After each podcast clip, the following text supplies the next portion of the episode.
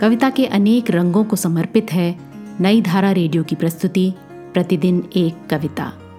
कीजिए अपने हर दिन की शुरुआत एक कविता के साथ। आज की कविता है परचून। इसे लिखा अनामिका ने।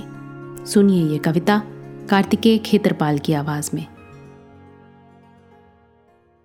पंसारी जहाँ भी लगा दे दस बोरियाँ, पटरी पर, गैराज में, खोली के अंदर, रख ले दो चार बोयाम, आराम से वहीं सज जाती है खुदरा परचून की दुकान। बड़े बड़े स्टोरों से सीधी आंखें लड़ाती, बकझक, कुछ मोल तोल, हालचाल या आपसदारी, आज नकद कल उधार की पट्टी के बावजूद कई महीनों की बेरोक वह देनदारी।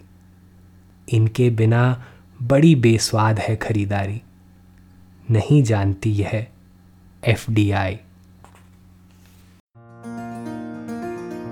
आज की कविता को आप पॉडकास्ट के शो नोट्स में पढ़ सकते हैं। आप जहां भी प्रतिदिन एक कविता सुन रहे हैं, वहां अपने कमेंट्स शेयर करना ना भूलें।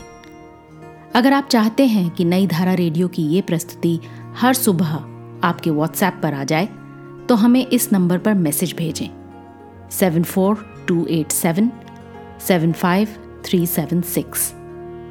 कल एक और कविता के साथ फिर मिलेंगे।